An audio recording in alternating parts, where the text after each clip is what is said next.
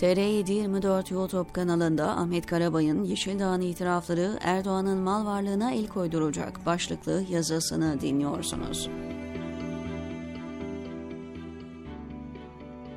Ali Yeşildağ'ın veya Muhammed Yakut'un itiraflarını amma gömmüşler ha ya da Tayyip gerçekten bu kadar işin içinde bir şaşkınlığıyla izledik. İzlemeye devam ediyoruz. Oysa itirafların hiç üzerinde durulmayan bir başka yönü daha var. Muhammed Yakut bir aya yakın zamandan bu yana Erdoğan'ın içinde yer aldığı kirli ilişkileri anlatıyor.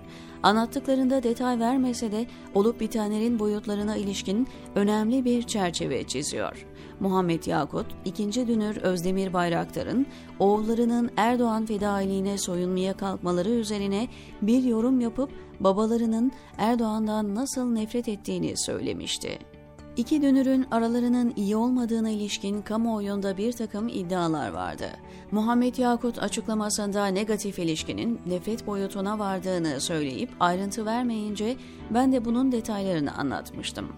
Tam da Selçuk Bayraktar'la Sümeyye Erdoğan'ın nişanının olacağı akşam Dünür Özdemir Bayraktar'ın kalp krizi geçirdiğini, hastanede ziyarete gelmesini istemediği halde Erdoğan'ın ancak uyurken odasına girebildiğine ilişkin detaylar paylaşmıştım.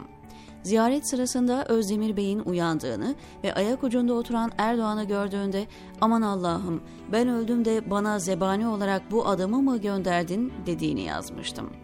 Bu ayrıntıları yakın zamana kadar aile dışında çok az kişi biliyordu.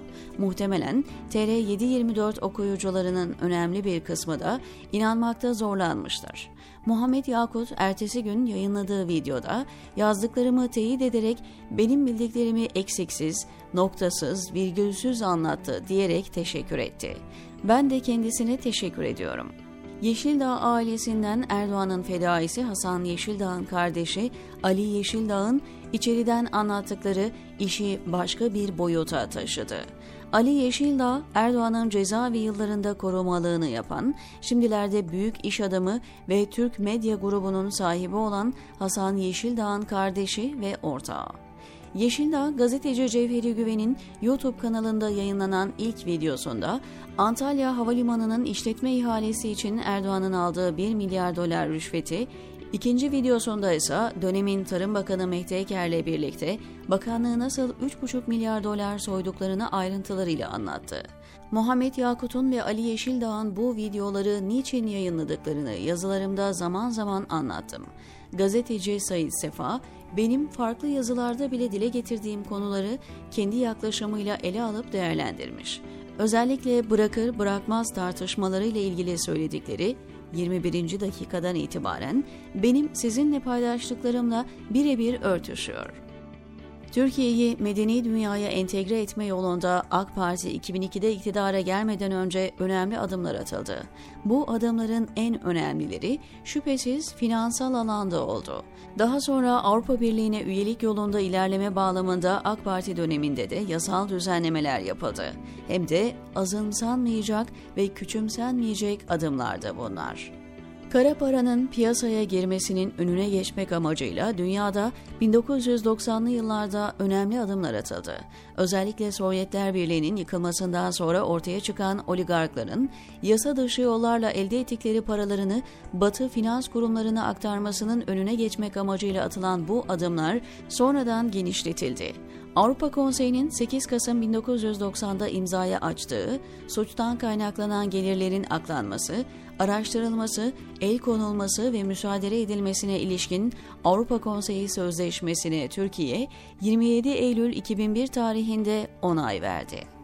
Türkiye Cumhuriyeti bu imzayla her türlü suç faaliyetinden elde edilen geliri kara para olarak kabul etti. Bu anlaşma Erdoğan'ın başbakanlığı döneminde 16 Haziran 2004'te yürürlüğe girdi. 2015 yılından itibaren Gülen cemaati mensuplarının para ve şirketlerine şimdiye kadar bu uluslararası sözleşme dayanak yapılarak hazırlanan kanun ve yönetmelikler doğrultusunda el konuldu. Bugüne kadar hiçbir suça bulaşmamış, pek çoğu polis karakolundan bile içeri girmemiş insanlar, oluşturulan hayali bir terör örgütü kapsamında bu yapıya üye gösterilip terörist sayıldı. Ardından da bildik uygulamalara girişildi. Esas itibarıyla suçtan elde edilen mal varlığı veya gelirlerine el konulma uluslararası evrensel hukukun gereği. Sedat Peker'le başlayan Muhammed Yakut ve Ali Yeşildağ'la devam eden bu içeriden verilen bilgiler kısa süre sonra hazırlanacak iddianamelere temel teşkil edecek. Aslında bu iddianamelerin hazırlanmakta olduğunu bilmenizi isterim. Buna ilişkin yürütülen çalışmaları 23 Temmuz 2022'deki Ülkücü Savcılar After Day'e hazırlanıyor başlıklı yazımda detaylı bir şekilde sizlerle paylaşmıştım. Bir hafta sonra 14 Mayıs 2023'te yapılacak seçimler bir şekilde atlatılıp hukuk geri dönerse bu ülkede pek çok alanda değişimin önü açılacak. Türkiye'de belli dönemlerde servet değişimleri yaşandı. Bunu ayrı bir yazı konusuna bırakıp ve bu döneme ilişkin havuz yavuz davalarının çıkacağını hep birlikte göreceğiz. Muhtemelen adı yolsuzluklara bulaşmış ne üst düzey isimlerle karşılaşacağız. Cumhuriyet döneminin ilk bahriye vekillerinden olan İhsan Bey aldığı rüşvetlerle anılmaya başladıktan sonra adı Havuz Yavuz diye anıldı.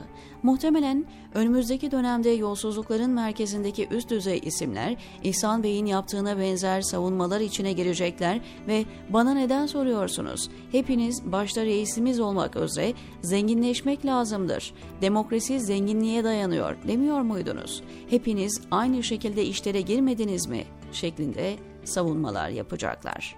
O gün işledikleri suçlar yüzünden yargı karşısına çıkan her sanığın tek bir kişiyi işaret edeceğinden hiç şüpheniz olmasın.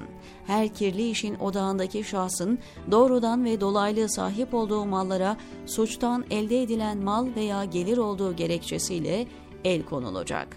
Uluslararası hukuk ve Türk hukuku bunun altyapısını hazırlamış durumda. 14 Mayıs seçimleri bir kazaya kurban gitmezse o günlerin yakın olduğunu göreceğiz, diyor Ahmet Karabay TR724'deki köşesinde.